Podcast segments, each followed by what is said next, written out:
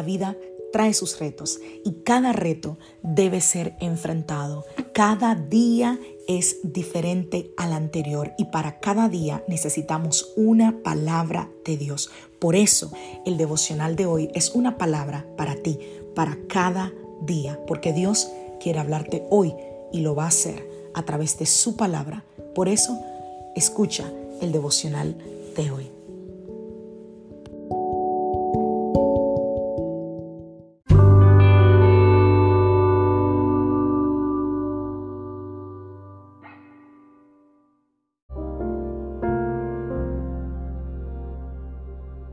Devocional del día de hoy. Todo lo bueno viene de Dios. Vamos a la palabra del Señor, libro de Santiago, capítulo 1, verso 17.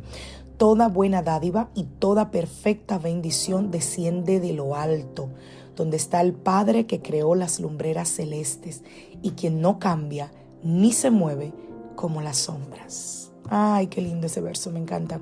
Romanos 11, a partir del verso 33. Qué profundo es el conocimiento, la riqueza y la sabiduría de Dios. Qué indescifrables sus juicios e impenetrables sus caminos. ¿Quién ha conocido la mente del Señor? ¿O quién ha sido su consejero? ¿Quién primero dio algo a Dios para que luego Dios le pague? Porque todas las cosas proceden de Él y existen por Él y para Él a Él sea la gloria por siempre. Yo creo que la mayoría de nosotros estamos de acuerdo con esa idea que dice Santiago, ¿no? Que todo lo bueno proviene de Dios. Pero la pregunta es, ¿concuerdan esas, ese pensamiento, esa idea con nuestras palabras y con nuestras actitudes?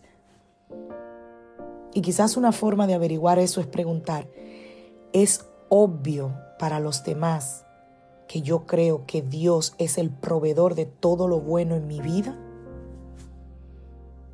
Hoy te animo a que intentes hacer ese ejercicio siempre que tú necesites fortalecer tu perspectiva de la gratitud.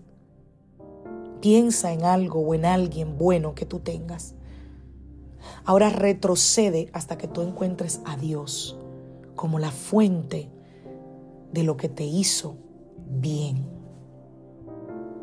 Cuando nosotros nos damos cuenta de que Dios es la fuente de nuestro bien, eso tiene muchísimos beneficios, porque no solo volvemos más agradecidos cuando nos damos cuenta que no estamos haciendo lo correcto, sino que nos volvemos menos ansiosos por la pérdida de cosas, por, eh, eh, eh, por lo que no tengo, somos mejores con el cuidado de las cosas que Dios nos da, somos más generosos en dar y somos menos orgullosos. Cuando reconocemos que todo lo que tenemos proviene del Señor, entonces dejamos de confiar en nuestras propias fuerzas. Dejamos de pensar que nosotros somos suficientes para lograr lo que queremos. Dejamos de vernos a nosotros como la fuente del bien y lo ponemos a Él, de donde nunca debimos moverlo, de que Él es la fuente de todo bien. Y cuando nosotros aprendemos a hacer un balance en nuestra vida sobre todo lo que hoy tenemos, sobre todas las cosas que Dios nos ha dado, que nos ha permitido, siempre digo, te darás cuenta que tienes mucho más de lo que mereces, incluso mucho más de lo que has pedido. ¿Cuántas veces tú pediste algo y Dios te dio algo mucho más excelente? ¿Cuántas veces pediste algo y Dios no te lo dio? Y seamos honestos, nos enojamos, lloramos, hacemos la rabieta del niño Walmart que quiere el juguete y el papá no se lo quiere comprar. Pero luego Dios nos da lo que realmente necesitamos. Y wow, cuando miramos atrás, decimos, uff, qué sabio fue el Señor. Porque si Él me hubiese dado en aquel momento eso que yo pedía, hoy me doy cuenta que eso no era para mi bien, que eso no me iba a ayudar, que eso todo lo contrario probablemente me iba a dañar, me iba a alejar de sus caminos, iba a cambiar mi vida. Imagina por un minuto, ¿cómo sería tu vida? A mí me encanta hacer este ejercicio. ¿Cómo sería tu vida si Dios te hubiese dado todo lo que en un momento tu corazón vanaglorioso y orgulloso hubiera pedido. ¿Te imaginas? Sabes, Dios no es un padre caprichoso. Dios no es un mal padre. Dios es un buen padre.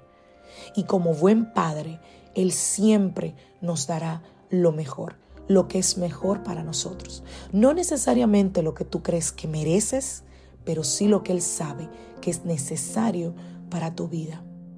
Así que confía y agradece, agradece, agradece aún por aquello que no tienes, agradece aún por esas cosas que pensaste que serían de bendición y Dios las quitó.